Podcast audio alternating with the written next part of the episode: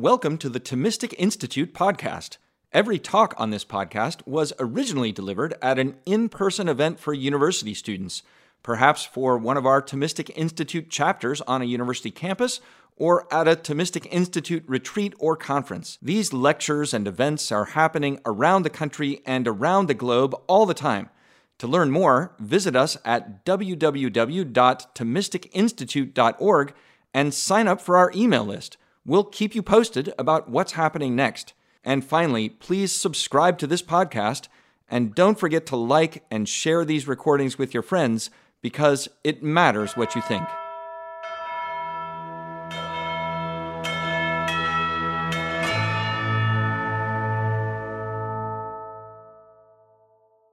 I wanted to start with a brief passage, a dialogue uh, from a recent film, the film Lady Bird. Perhaps some of you saw it. It was directed by Greta Gerwig.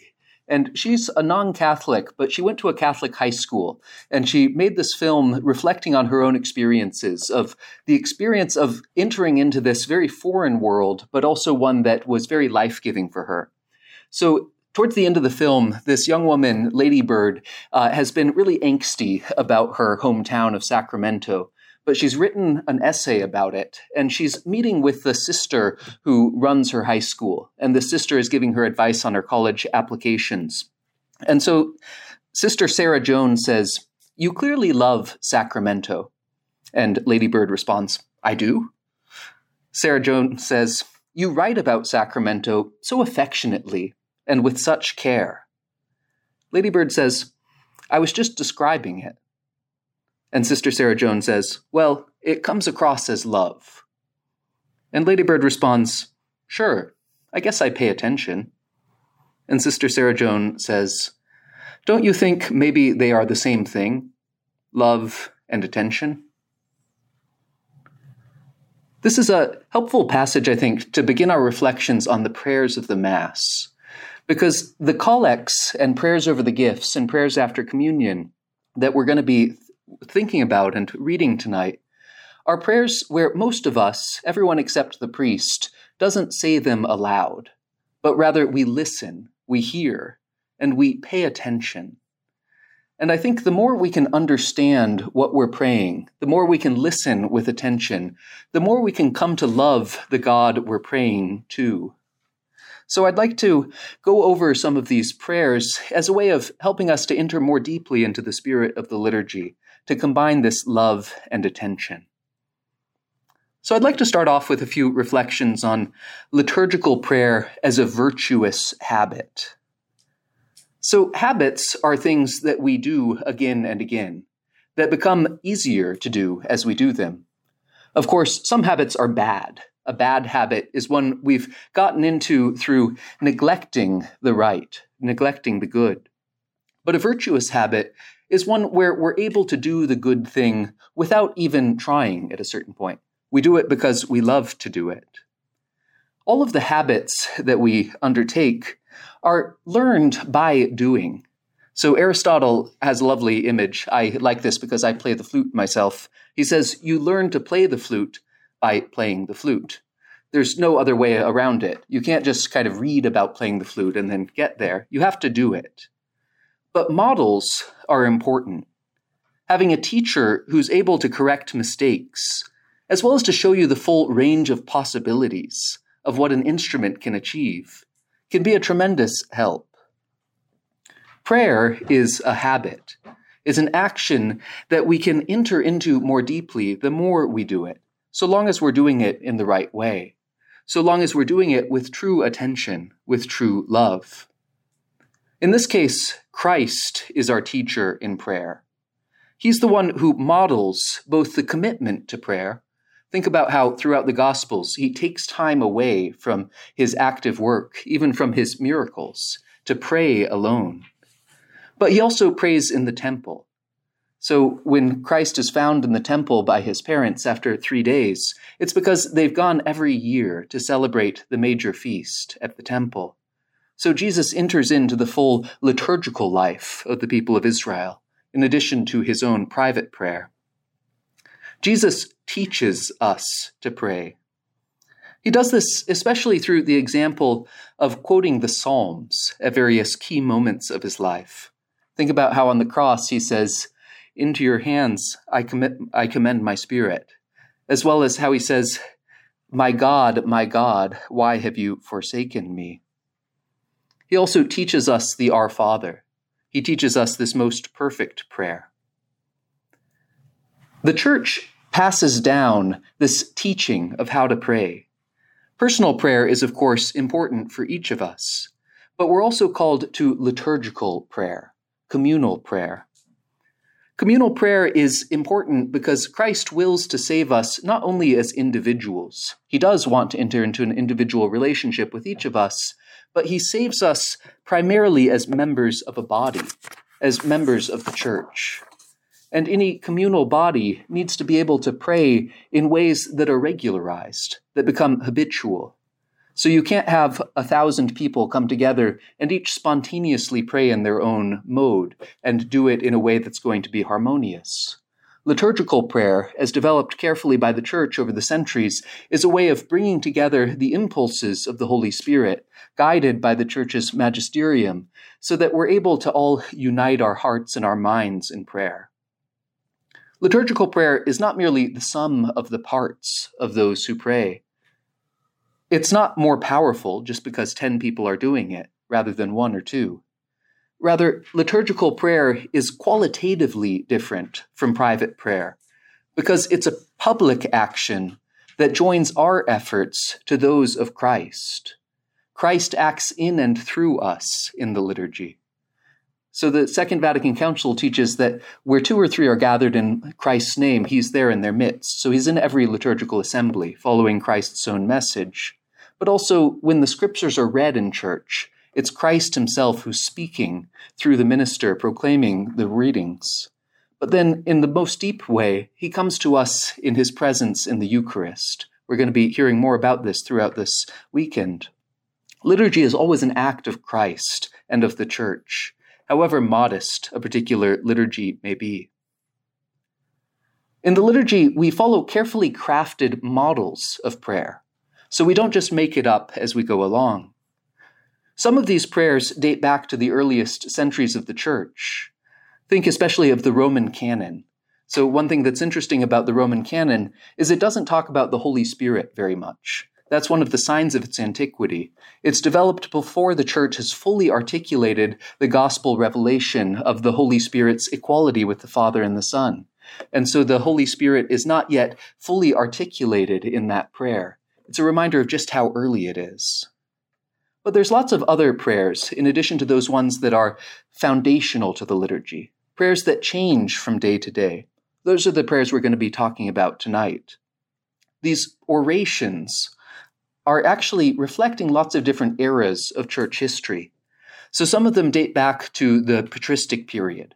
So scholars have identified some prayers, even some that we still pray today, as having been composed by great saints like Leo the Great, or by popes like Gelasius or Vigilius. Some of them date to the medieval period. In fact, St. Thomas Aquinas wrote several prayers that we still use frequently. Some of them are from the post Reformation era, they're responding to the particular crises of that time. And some are even still being written today. Each time a new saint is canonized, the church composes a new oration that everybody's able to use. All liturgical prayers that we use in the Roman Catholic Mass follow particular structures. And so that's really what we're going to learn about tonight how to understand these structures of prayer so that we can be more attentive when we hear them and when we assent to them with our Amen at the end of the prayer. So I'd like to now move on to a brief description of what St. Thomas Aquinas has to say about what these liturgical prayers are all about. During my own studies here at the Dominican House of Studies, I wrote my license thesis on the way that Thomas Aquinas used liturgical prayers as a source for his own theology. So as I was reading through the Summa, I started to notice that he would often say things like, it's said in the collect that such and such. And then I was curious, how did the liturgy function for him? It, seemed to be a source for making arguments. So somebody might say such and such, but the collect says this. And so therefore I need to think twice about it. So I started to systematically study each time he used words like it's said in the collect, or the church sings, or the church prays. And I found more and more places where he was drawing on his daily liturgical experience. So for me, that was very fruitful because it helped me enter into the liturgy more deeply, as well as to understand how the liturgy was forming so great a, a thinker as Thomas Aquinas. So at one point in his Summa Theologiae, in his question on prayer, in the second part of the second part, question 83, article 17, Thomas actually tells you how to interpret a liturgical prayer. He, he's talking about a particular line in the, uh, in the letters of St. Paul, where Paul describes four different ways of praying. Paul talks about prayer, intercession, supplication, and thanksgiving. This is in, uh, I think it's First Timothy chapter four. If I'm, I might be misremembering that. But uh, Thomas uses these four words as a way of understanding how each collect of the church, each opening prayer of the Mass, is structured. So Thomas says that in prayer, in liturgical prayer, we have to raise our minds to God. And one way of doing this is by considering his divine attributes. So, one of the common ways we pray in church is to say things like, Almighty, ever living God. So, that's lifting our minds to consider his divine attribute of omnipotence, his everlasting character. And by articulating something like that, we're getting our minds ready to ask him particular things. So, Thomas says that after we raise our minds to God, we ask for some particular need or intention. So, this is called intercession. So some of these are very specific needs that we have. Some of them are more general. And then we articulate the reason why we have confidence that God can answer our prayers. So this is the supplication. We recognize God's sanctity and his ability to carry out what he promises to give us. So we're supplicating him by acknowledging that he wants to help us. And then finally, we give thanks for what we've already received. This is thanksgiving. So for Thomas, many of these aspects appear in liturgical prayers. So he gives one particular example of the prayer for Trinity Sunday. And he then, in the Summa, goes through how each of these parts uh, interact with, with that prayer. So I'd like to uh, turn now to the three main genres of prayer that we have at the Mass. So at every Mass, we have certain parts that are the same every day. This is called the ordinary of the Mass. This is things like the Lord be with you and with your spirit, or the Lord have mercy. These things that sometimes they have slight variations depending on the season of the year, but for the most part, it's fixed. But then there's this other set of things that change from day to day called the proper of the Mass. And there's three main parts of this. One would be the songs we sing. So re- whether they're hymns newly composed or traditional Gregorian chants that are drawn from the scriptures, these are usually uh, praising God in various ways. So there's the musical aspect, and then there's the readings of the Mass. So these, uh, normally we have two readings or three readings, depending on the day, from the Old Testament and the New Testament. And uh, so those two parts are very important. But today I'm going to focus on that third part of the proper, which is the orations, the, the collect, the prayer over the gifts, and the post communion prayer. So the collect we say towards the beginning of the Mass, after we've done the introductory rite, we've done the Lord have mercy, and then the priest says, the Lord, the priest says, let us pray, and then offers a particular prayer. That's called the collect. The word collect seems to come from it's gathering together our intentions, and also it's um, the the name comes especially from the early practice of processions, where you would proceed from one church to another, and you'd say a collect at the new church. So you're gathering the people together in all of these ways. So the general instruction on the Roman Missal uh, says the following about what a collect is. The priest calls upon the people to pray, and everybody, together with the priest, observes a brief silence so that they may become aware of being in God's presence and may call to mind their intentions. So after the priest says, Let us pray, Sometimes it's a very short silence, uh, sometimes it's a little longer, but it's a moment to kind of make yourself attentive, be ready to hear, be ready to bring your own intentions to the Mass as well. And then the priest pronounces the prayer, usually called the collect. And this is what the general instruction says it's through which the character of the celebration finds expression. The character of the celebration finds expression. So the collect is often a very rich, dense text, and it changes from day to day. And on the great feasts of the year, like Easter and Pentecost, it's expressing the joy of the particular celebration being offered. But on ordinary weekdays or on sun- normal Sundays, it's often a very rich, theologically dense prayer that's asking for general or particular needs. We're going to be going through some examples in a moment. And then, uh, as the general instruction concludes, by an ancient tradition, the church of the church, the collect prayer is usually addressed to God the Father through Christ in the Holy Spirit and is concluded with a Trinitarian ending. So this is a structure of prayer. So we usually pray to God. And in this case, God is primarily referring to the Father. And we're praying through the Son in the Holy Spirit. Much of our prayer is done in this way, but the collects are a particular liturgical expression of this. So that's a kind of very general overview of what's going on. What I'd like to do now is to go through a number of collects, and so we can read them, pray with them, and really try to understand what's happening. And I've, I've given you a selection in your handout, and uh, really we could work with any prayers from the Roman Missal. They're all so rich, but I wanted to choose um, some rather than all. Um, so for each of the genres, I'm going to go through what we're going to hear this coming Sunday, and then a few other examples I chose uh, that I think illustrate a range of interesting parts of these this liturgical prayer. So I'm going to start off by uh, reading and um, interpreting for you the prayer for the second Sunday in Ordinary Time. So what we're going to hear in just a few days. Almighty, ever living God who govern all things, both in heaven and on earth. Mercifully hear the pleading of your people, and bestow your peace on our times. Through our Lord Jesus Christ, your Son, who lives and reigns with you in the unity of the Holy Spirit, God, for ever and ever. Amen. So, this is a great prayer in lots of ways.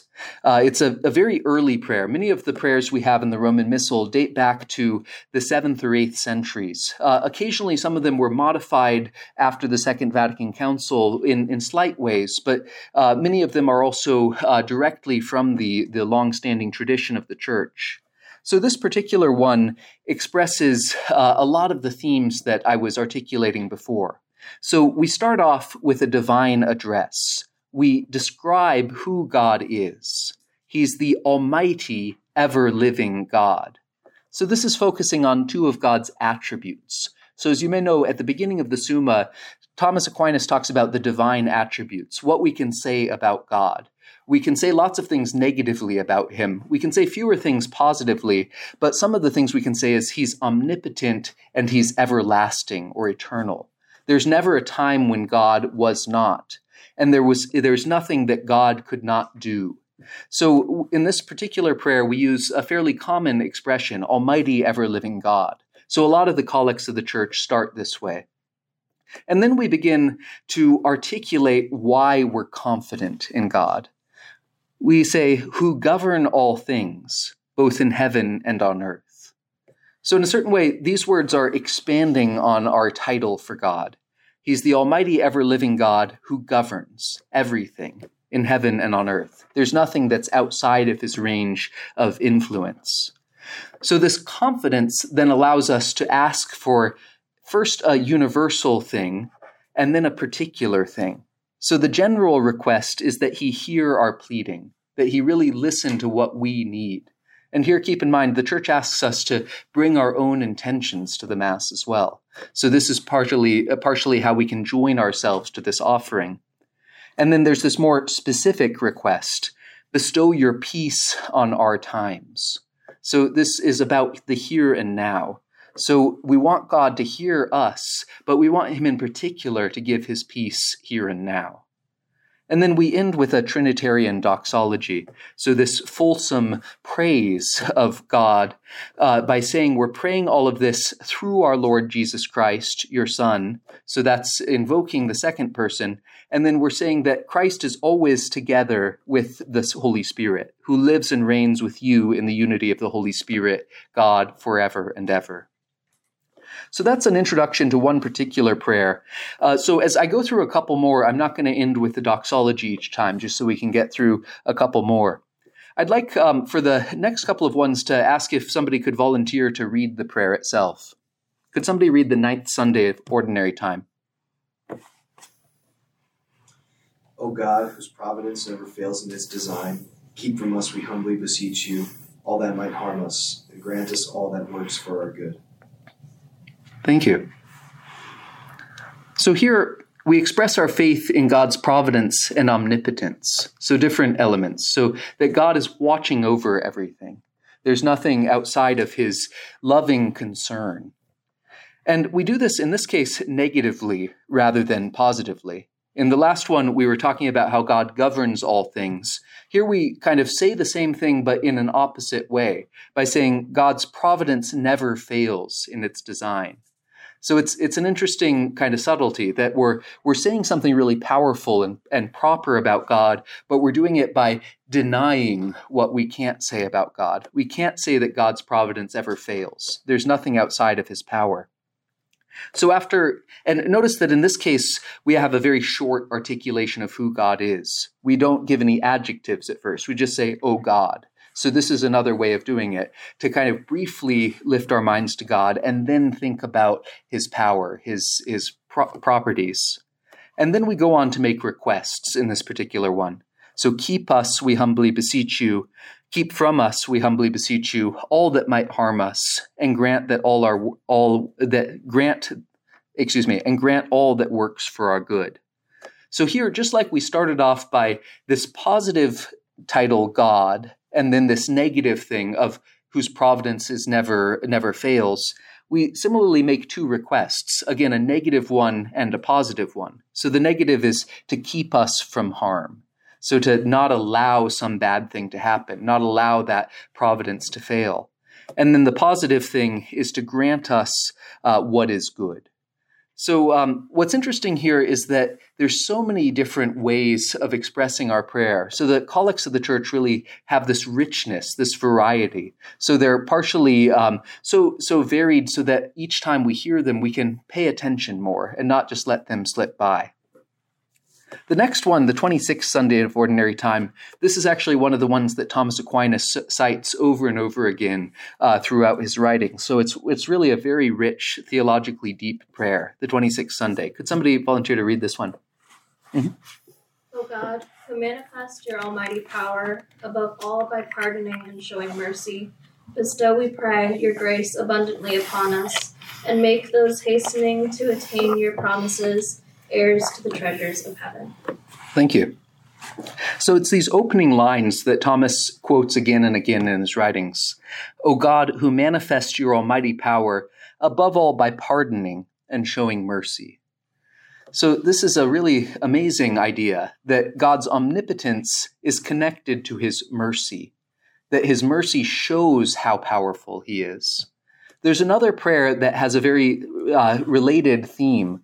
It's a prayer that goes, O God, to whom it is proper to be merciful and to spare. So Thomas quotes both prayers throughout his writings. And what's interesting is sometimes he quotes them together as well, and he sort of synthesizes them, that it's proper to God, and he shows his omnipotence most of all in this way.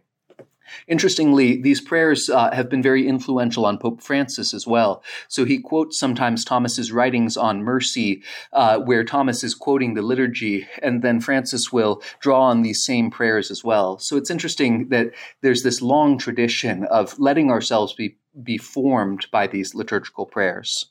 So after articulating God's mercy and omnipotence, we then make two requests in the second half. In the second half, so we request abundant grace and then fulfillment of promises. Let's see. So the next example uh, comes from a particular feast of the year, Christmas, which we just celebrated. Could somebody read this collect for Christmas at the Mass during the day? Mm-hmm. Oh God who wonderfully created the dignity of human nature and still more wonderfully restored it, grant, we pray, that we may share in the divinity of Christ, who humbled himself to share in our humanity. Thank you. So, this is a very um, artfully constructed prayer. Many of these collects have this kind of mirror structure where the first half will be reflected in a different way in the second half. So here there's a hierarchy, first of all, between creation and restoration. So God wonderfully created human nature. Human nature in itself is dignified, but it's still more wonderful that he restored it. So uh, that grace, uh, the grace to restore humanity uh, to fallen innocence, shows God's power even more than uh, creation itself. So you can see this is a little bit related to that idea that His mercy shows His power. Saint Augustine, in one of his writings, says that God, that creating the world shows God's power, but restoring the world shows it even more. So, uh, this is an instance where it might be that the author of this prayer is reflecting on Augustine's theology and kind of expressing it in a liturgical way. So, then the second half of the prayer uh, goes on to talk about an upward and downward movement. So, uh, grant, we pray, that we may share in Christ's divinity that we might be lifted up beyond human nature itself to a share in divinity itself uh, and that this is possible because Christ has humbled himself to share in our humanity. So Christ has come down to us. The Son of God has become one of us, has taken on human nature, which is dignified, in order to restore human nature. So there's this very tight connection between all these different ideas. Uh, so this the incarnation is what brings about this this joining of heaven and earth, this joining of uh, God's omnipotence and His mercy to this very frail human uh, humanity, and through that, it's able to restore humanity itself. So, if you've ever uh, heard a priest um, celebrating mass as he uh, mixes, as he, excuse me, as he mixes the water and the wine, uh, he's supposed to say a set of words quietly. Some priests uh, say it more loudly, but if you're uh, if you're nearby, you might hear it. Uh, as the priest mixes the water and wine, he says, "May we come to share in the divinity of Christ, just as He humbled Himself to share in our humanity." So that short prayer at the mixing of the water and wine happens every day at Mass, and it's uh, related to this, uh, this ancient collect from Christmas. So the next one on Easter Sunday uh, gives us a different way of um, entering into a particular moment of salvation history. Would somebody like to read this Easter Sunday one? O God, who on this day, through your only begotten Son, has conquered death and unlocked for us the path to eternity Grant, we pray, that we who keep the solemnity of the Lord's resurrection may, through the renewal brought by your Spirit, rise up in the light of life. Thank you. So, one thing you might have noticed is that many of the prayers we've looked at are very, very short. Uh, so collects are uh, uh, they were originally all written in Latin, and uh, most of the earliest ones are representing this this Roman idea of wanting to express a lot in as few words as possible. But some of them go on a little bit longer. So the Easter Sunday one is a good example of one that that kind of makes several points as it goes along. So, first of all, um, this collect is commemorating this moment of salvation history, uh, of Easter, of Christ's resurrection. And so, in this case, we say, O God, who on this day, so it's emphasizing the todayness, the, the presence. So throughout the course of the liturgical year, the mysteries of Christ's life, the mysteries of Christ's death and resurrection are commemorated solemnly. And St. Leo the Great actually says that in a mysterious way, those mysteries are made present to us through the sacraments. So as we go through the liturgical year, we're encountering in a very particular way this aspect of Christ's saving mystery. And uh, those words um, unlocked for us the path to eternity. That that happened on this day. This is another of the phrases that Thomas Aquinas loves to quote. So, um, in fact, in this case, he's following in the example of other medieval theologians. So, many uh, medieval theologians would ask the question: When did it become possible to get to heaven? And so some would say it's really uh, at Christ's birth, uh, because uh, as Christ enters into the world, uh, the doors of heaven are opened. Others would say it's at Christ's death. Others would say it's his resurrection. And so a lot of medieval theologians would draw on this particular prayer of the liturgy to say, well, the church says it's that Christ at his death unlocked for us the path to eternity. So it's an interesting example. It doesn't solve every problem. Thomas, of course, has a way of saying, well, we can say it's in this way and in this way and in this way. So, you know, but he uses this as a way of entering into it. So, um, the second part of the prayer, after praising God for having opened up heaven to us, we then start to ask Him for something. We say, Grant, we pray, that we who keep the solemnity of the Lord's resurrection. So, now we're talking about ourselves. First, we talk about what God has done on this day. Then, we're talking about what we're doing on this day. God died and he was raised. So he opened up for us heaven. We, all we have to do is commemorate it is to enter into its mystery in some way. So uh, God's work of resurrection is compared with our work. Of course, we're not saying they're equal, but we're saying our thinking about it and praying about it and entering liturgically into this mystery is giving us here and now some share in it. So then uh, we conclude the prayer by saying, May, through the renewal brought by your Spirit, rise up in the light of life. So here we're talking about Christ's resurrection, and we're also talking about us rising up. So there's two senses of rising up going on. So one is that here and now, we're living with the spirit of the resurrection. We're trying to let Christ's resurrection truly mean something in our lives. There's a beautiful story of uh, a Dominican friar uh, running into Cardinal Ratzinger one day um, in St. Peter's Square. And this Dominican friar was kind of in a bad mood. He was having some difficulties in something. And so he starts telling Cardinal Ratzinger about these problems. And at a certain point, the Cardinal gets a little bit annoyed, uh, you know, because the friar is just sort of going on and on. He says to him, John, do you believe in the resurrection? And so this friar sort of a little bit taken aback by this question. And he says, Yes, yes, of course I do. And then Ratzinger says, Then everything's going to be okay. So to, to truly to truly accept that uh, that God has been raised from the dead is to to be able to let go, to to truly live in a risen way ourselves. But of course, everybody knows that here and now we're going to have troubles, we're going to have difficulties, but we're also looking forward to the future so that we might rise up in the light of life, that we might one day live forever with God in the bodily resurrection. The next prayer is actually for Thomas Aquinas himself. So he, of course, was a saint, uh, and that we commemorate him in a particular way. Could somebody read uh, the collect for St. Thomas Aquinas? O God, who made St. Thomas Aquinas outstanding in his zeal for holiness and, and his study of sacred doctrine, Grant us, we pray, that we may understand what he taught and imitate what he accomplished. Thank you. So here I just want to make the point that uh, by talking about a particular saint, not just what God has done for everyone, but what God has done for Thomas Aquinas, we're going into the particularity of, of how God works in our lives. So God works in the lives of individuals. So God really did guide Thomas Aquinas. God is the one who made Thomas Aquinas outstanding in zeal. God is the one who guided his study of sacred doctrine. Of course, as you may know, Thomas Aquinas himself wrote some of the most beautiful prayers about study, preparatory prayers uh, for when he would begin uh, to study sacred theology, and to think about how God is always guiding him, and uh, not only in study, but also in zeal for holiness. So then we go on after praising God for doing this for Aquinas, we then want to have something for ourselves. So we're trusting that God can work with individuals. So we want to, to ask for something ourselves. So in this case, it's that we may understand what he taught and imitate what he accomplished. So to think about how the saints are examples for us. We learn from their teachings and their actions. And God's grace is what's primary. It's God who made Thomas a saintly teacher and and who's able to make us imitate his example and understand him. So it's a good thing to uh, to pray when we're trying to enter into such deep theology.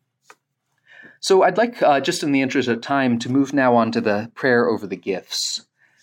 So um, I've gone through a variety of collects. So these are prayers that are said um, at the beginning of Mass, but they can also be said on other occasions. So these can actually often be used as private prayers as well.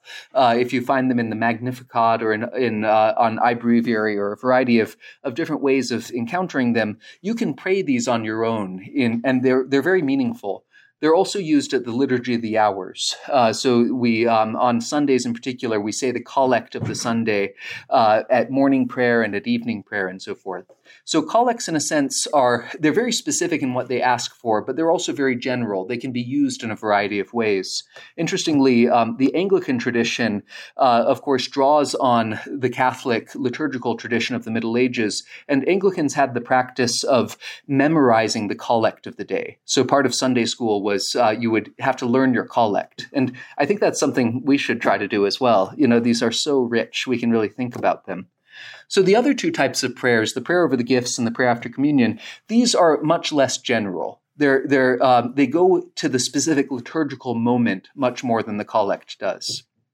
So uh, they um, they really express what we're doing at these two parts of the Mass as we prepare to offer the Eucharist and then give thanks for having received it.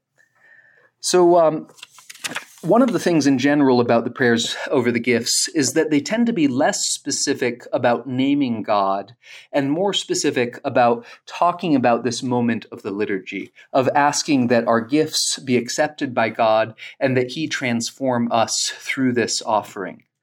So the second Sunday in Ordinary Time, uh, the one we're going to hear this Sunday, um, has, has, a really beautiful prayer. This is actually one of the most ancient prayers of the Mass, and it's one that's given rise uh, to uh, ways of understanding what we mean when we say the Mass is a sacrifice.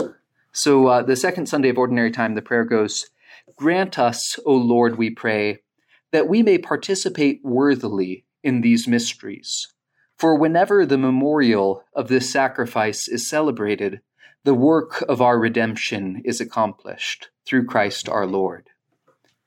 So there's a very beautiful balance in this prayer between an emphasis on our participation and God's work.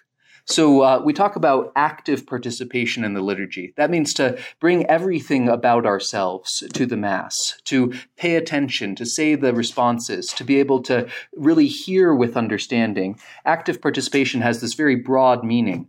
So we pray here that we may participate worthily in the mysteries. So again, to recognize that this is not just our effort alone. It's God working in and through us. For those of us who are baptized Christians, we've been given the ability to pray in a special way. And so we're asking God to activate that here so that we may participate worthily in these mysteries. And then we, in this case, we say something about why we're asking for this.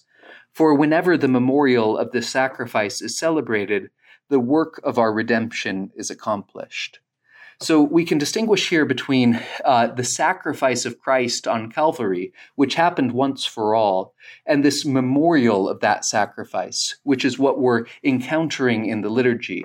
And in fact, that sacrifice is made present. We're not sacrificing Christ a second time or a third time. It's that one sacrifice once for all, which is made present and has an effect here and now. And so we say the work of our redemption is accomplished when this memorial is celebrated. So it's a really, really complex and beautiful prayer uh, that's quoted by Aquinas, it's quoted by the Second Vatican Council, it's quoted by Pius XII, people over and over again as they're trying to understand what we mean by the Mass as a sacrifice. They come to this prayer. So it's a really privileged uh, moment that we happen to have the second Sunday in Ordinary Time coming up. Interestingly, we also use it on uh, Holy Thursday, so it's it's really getting us close to that institution of the Eucharist as well. So the fourth Sunday in Ordinary Time, uh, could somebody read this prayer over the gifts? O Lord, we bring to your altar these offerings of our service. Be pleased to receive them, we pray, and transform them into the sacrament of our redemption. So here we begin by emphasizing our own effort.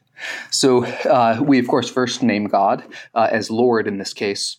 And then we tell him that we bring to your altar these offerings of our service. So here we're talking about the bread and wine, but also ourselves. So the church teaches us that uh, when the priest is offering the bread and wine at the Mass, we are to offer ourselves along with that host, along with that uh, bread and wine, to be ourselves transformed. We're not trans, uh, transubstantiated into Christ in the way those gifts are, but we ourselves are transformed by our encounter. So we're bringing something. Of course, everything we bring is first the gift of God, but we're responding to his gift and bringing ourselves. And then after emphasizing ourselves, we then emphasize what God is doing here. So um, in the second half, it says, Be pleased to receive them, we pray. So, first, to have a sort of passive thing, that God might receive our gifts. But then we ask that He transform them into the sacrament of our redemption.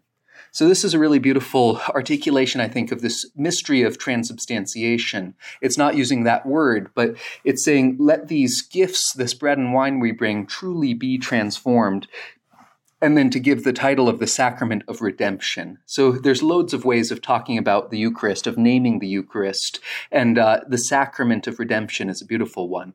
That it's the sacrament by which this restoration, this merciful action comes about.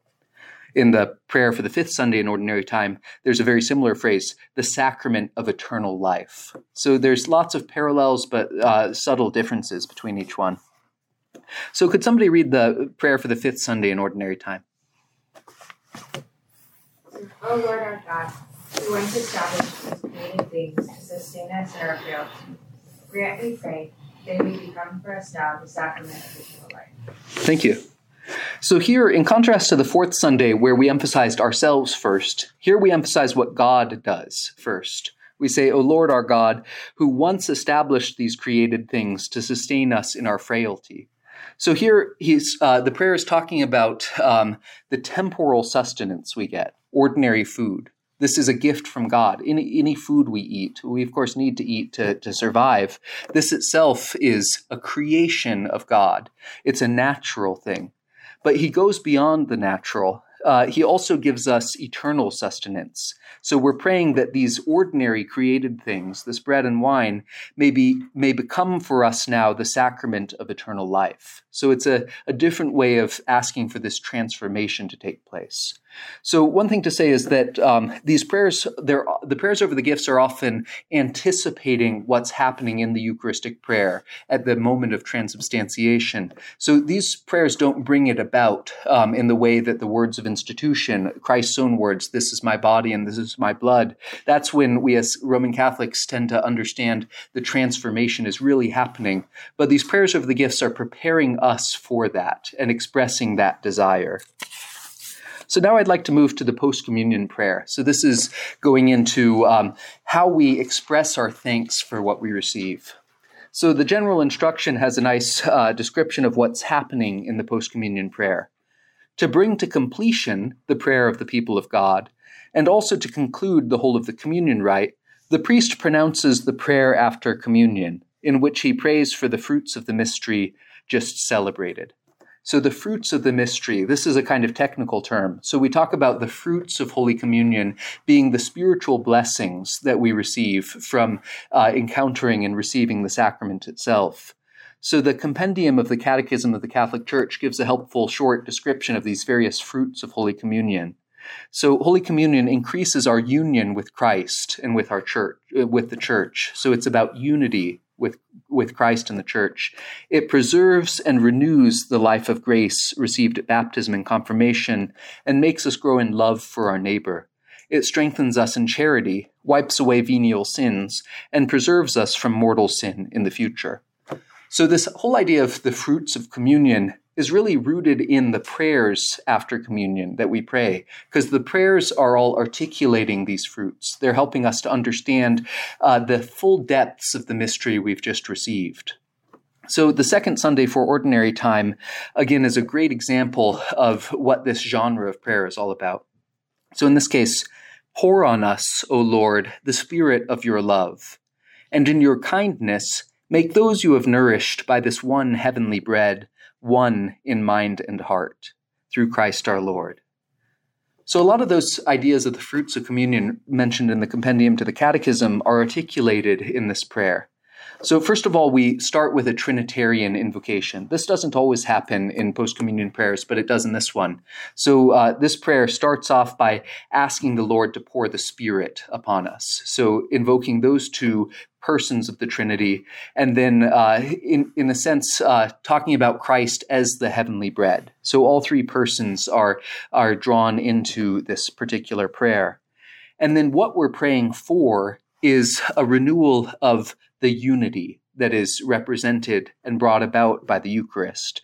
So uh, that um, this is, we're nourished by this one heavenly bread, uh, and we ask to be made one in mind and heart. So, this is actually a reference to uh, the Acts of the Apostles, uh, where there's a description of the early church, uh, the apostles, the disciples, uh, the early men and women who are followers of Christ, uh, being a community of believers that was of one heart and one mind.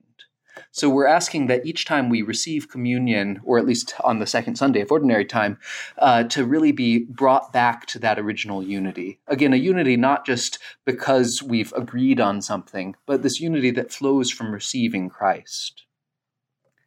The sixth Sunday of ordinary time uh, gives us a different, um, a different kind of whole feel. Could somebody read this prayer for us?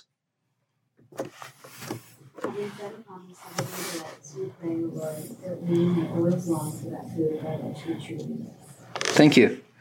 So here we refer to what's just happened in our opening words. So having fed upon these heavenly delights. So many of the post communion prayers are referring to this reception of the Eucharist. In this case, uh, there's a subtle reference to uh, the manna from the Old Testament. So Wisdom 1620 talks about how the, the manna was endowed with all delights and conforming to every taste. So uh, we're, we're likening the Eucharist to the heavenly manna, which is delightful. Uh, and then what we're praying for here is that we might have an ongoing longing to receive the Eucharist, that it not just be a momentary experience, but something that's going to continue to uh, to to to be something impelling us onwards. Could somebody read the eighth Sunday in ordinary time uh, prayer? Mm-hmm. Nourished by your saving gifts, we beseech your mercy, Lord, that by the same sacrament with which you feed us in the present age, you may make us partakers of life eternal. Thank you. Yeah, so here we have two time frames. So again, just the variety of different ideas expressed in these prayers. So the Eucharist is something we're receiving here in this present life, but we're also, uh, it's pointing us beyond. It's pointing us to eternal life so that we may be partakers of life eternal. And here it's good to be reminded that, in fact, the Eucharist is just for this life. So, uh, the Eucharist and the scriptures, all of these things by which we encounter God here and now, these will all pass away when we get to heaven. In heaven, we're seeing Christ, we're seeing God's essence face to face. We don't need the veil of the, of the Eucharist. We don't need the instrument of the scriptures anymore. We're going to have this immediate connection.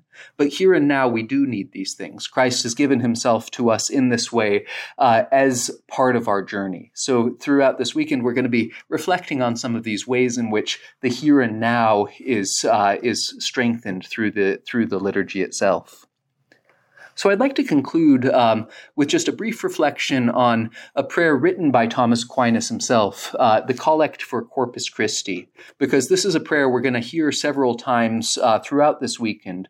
So every time we do benediction, we uh, we say this collect um, at, after the blessing itself. And then each time we join the friars for the Liturgy of the Hours, because we're in the presence of the Blessed Sacrament, we pray an antiphon that Thomas Aquinas wrote, as well as the Collect for the Blessed Sacrament. So I've given you this at the end of your handout. So the um, the antiphon is, "O sacred banquet, in which Christ becomes our food. The memory of his passion is celebrated. The soul is filled with grace, and the pledge of future glory is given to us." And then there's this versicle which is drawing on that same text from wisdom about the manna fulfilling every every blessing, every taste. You gave them bread from heaven containing every blessing. And then there's this prayer by Aquinas which is so powerful. O God, who in this wonderful sacrament have left us a memorial of your passion, grant us, we pray, so to revere the sacred mysteries of your body and blood, that we may always experience in ourselves the fruits of your redemption. I could give a whole lecture just on this prayer and this antiphon alone, but I just, as a concluding idea, I want to share with you one way of understanding what Thomas is trying to do with this antiphon and collect. So, Thomas, uh, in his more systematic writing about the Eucharist, he talks about how each, the Eucharist as well as all the other sacraments, have really three temporal moments. Uh, so, there's the past, which is commemorated, and then there's the present, where something is brought about, and there's the future that we're pointing onwards to. So in the Eucharist, um, we are commemorating something from the past, the Passion of Christ, which is, in a sense, the the power, the action that impels everything else. Uh, and here and now, the soul is being filled with grace. So we are being changed as we encounter Christ in the Eucharist, and then the Eucharist is pointing towards the future glory, the glory in which the Eucharist itself will pass away because we'll be encountering the true reality. Uh, and then in the prayer itself, um, we get these ideas in a in a different way. So that um, first we talk about the past, uh, the memorial, and then we revere here and now this mystery before us, which is the presence of Christ under the appearance of bread and wine. And then we ask that uh, this, this grace we're receiving here and now may be eternal for us, may be always something we're experiencing. So there's this outward sign of the Eucharist, this uh, the the ritual we go through, the bread and wine before they're transformed. These are then here and now through the Eucharistic celebration made into this presence that points beyond itself, that's ultimately bringing us to the reality of God's grace itself. So I, I hope that this uh, talk has given you a sense of the richness, the variety of the church's liturgical expressions, so that as you're uh, participating in Mass during this weekend as well as beyond, you might be able to try to pay attention more, to be able to be filled with the love that the church is expressing for God through these prayers. And that more and more, when you say Amen at the end, you can say it not just as something we say because we say it, but as something because you're really joining yourself uh, to those prayers. So thank you very much for your attention.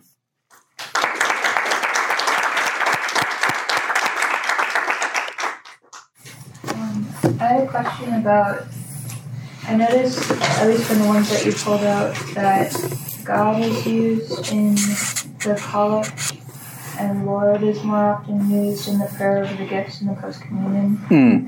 Um, is there a reason behind that? Yeah, that's a good question. Um, I hadn't noticed that. Uh, so um, God and Lord are they they're two different words that, of course, they they draw on two different aspects of scriptural revelation. Uh, so um, Lord is usually a kind of um, place name for God's very own name. So the the, uh, the Jews would say Adonai rather than saying God's name. So that's translated as Lord. And then God is a different way of referring. So uh, it, it's a really interesting insight, though. I, I, I don't know whether that's a selection bias or whether um, that is uh, a common feature, but it, it's something to think about. So thank you. I, I would say there's it's an interesting stylistic point. What I find interesting in Xavier's comment is like it makes sense that the collect and the post communion prayer are said like subjunctively because in our fallen human nature we could mess things up and reject all the graces that are offered us. But because the sacrament works ex opere operato, it's interesting that even the prayer or the gifts are expressed subjunctively, like may this happen as opposed to like I don't know, thank you in advance for this because it's going to happen. Right. Yeah, that's a good point. So um, I'd say often what the prayers of the gifts are, they're they're pointing towards what's going to happen in the Eucharistic prayer, but they're especially subjunctively praying that we might get benefits from them. But um, yeah, there there is this sense um, in a lot of prayers, like in the Roman canon itself, um, before the consecration, we're we're looking towards it. Liturgical time is weird, you know, it's not always linear. Uh, so even sometimes after um, after the consecration, we're still praying that that God may be blessing us through this. So there's it's not a kind of exact science, but it is an interesting point uh, to see that um, we trust that God is going to do what he promises, uh, but also our devotion is important. So um, the Mass is always the Mass, no matter who says it, no matter how attentive we are. But the more attentive we are, the more devout the priest is, the more uh, attentive and participatory the lay people are, um, the more they are going to be benefiting by it and also interceding for others as well. Yes, sir. So, like, what do you do when you're just not feeling it and, like, this stuff doesn't really strike your intellect too well? Mm-hmm. You just kind of, like, you know, sitting there, like, kind of like, uh, what do you do then? Yeah. Um, so, I mean, I think it's so, first of all, it's worth pointing out that a lot of these prayers are hard to get the first time we hear them you know so some part of what, what i want to encourage you all is is to if you have the time to kind of try to read them ahead of mass um, because that way you can kind of hear them with more attention um, but certainly yeah um, we're not supposed to take our spiritual temperature all the time. Like uh, sometimes we're going to be more attentive, sometimes less attentive, and we we want to trust in God's love for us, even in those moments of inattention. But I think part of it is recognizing that there's something that we ought to be paying attention to. Not in the sense of like burdening ourselves with obligation, but in the sense of really feeling the desiring uh, to desire, as it were. Think about Christ's words um, before the Last Supper with desire, I have desired to celebrate with you. So uh, I think that each of us needs to, in a sense, cultivate our desire. And that's actually what some of these prayers are doing. They're asking that we may desire more uh, to, to participate, to understand. Um, so, yeah, I would say don't worry about it, but also take it as a challenge to, to enter more deeply question, so I apologize. But I'm really interested in this last um, prayer, the Corpus Christi Antiphon, mm-hmm. and what you were saying about time. Right. Um, what happens to time in the liturgy? It's not the measure of motion the way we usually think about it in terms of clock time. Something seems like all three are happening at once. It's just a strange phenomenon. Yeah, no, it is a fascinating one. Yeah, so the liturgy, um, uh, Cardinal Ratzinger in his book, The Spirit of the Liturgy, he, he goes into the concept of how uh, this day is a special thing. And, you know, he's also responding, I think, to uh, St. John's Gospel, which often talks about the hour or my hour. So there's this mysterious way in which um, liturgy is joining heaven and earth. So we're not alone. Uh, so even even if there's just two of us in a room, even if there's just a priest alone at an altar, uh, there's somehow more than that. Uh, that the angels are there, that God Himself is is making Himself present. So liturgy certainly goes beyond t- place, and it also seems to go beyond time, uh, because. Um, again, we're not saying literally that we are in the presence of Calvary. We're not. It's not like a time portal, um, but somehow God's power is making itself felt here and now. And uh, maybe this is a, perhaps a weird analogy, but to think about how um, Mary is conceived immaculately in anticipation of the merits of her son. So God, God is outside of time, but He enters into time, and He's transforming that. Um, so if we really think about heaven as a place where that is, in a sense, beyond the Eucharist, we can see that um, we're we're having this temporary moment in which we are uh, being lifted up into that. Um, of course, the clock is still ticking, but at the same time, it's not. So um, I, I think we can't really we can't give a very precise philosophical definition of what's happening, but I, I think to see it as a mystery that we can enter more deeply into. Time for one more question, maybe. Um, in the collect for the 26th Sunday of the Mary, kind of said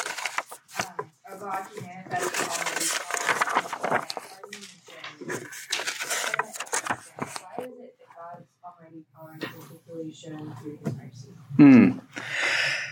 Yeah, so I think it's that um, it's really hard to forgive.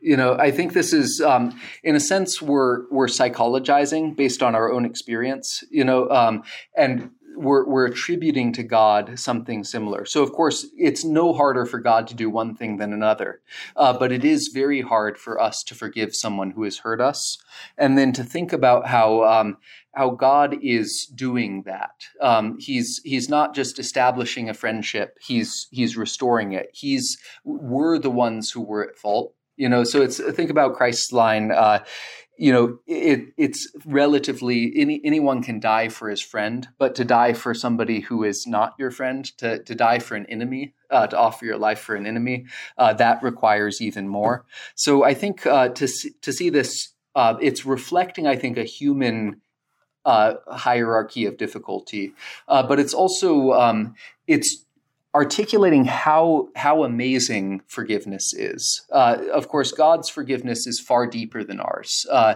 because our forgiveness is is not changing something; um, it's changing ourselves. But um, God's forgiveness is truly transforming us uh, through its forgiveness, and to see that that um, takes this immense power. So, um, uh, does that help at all? Thank you. Thanks for listening to this lecture on the Thomistic Institute podcast. The generosity of people like you makes this podcast possible. If you enjoy these talks, please consider showing your support at www.thomisticinstitute.org/donate. Your donation of even a dollar helps us reach more college students and many others with the powerful truths of the faith, and it ensures that we can keep publishing top notch lectures on this podcast. Thanks a lot.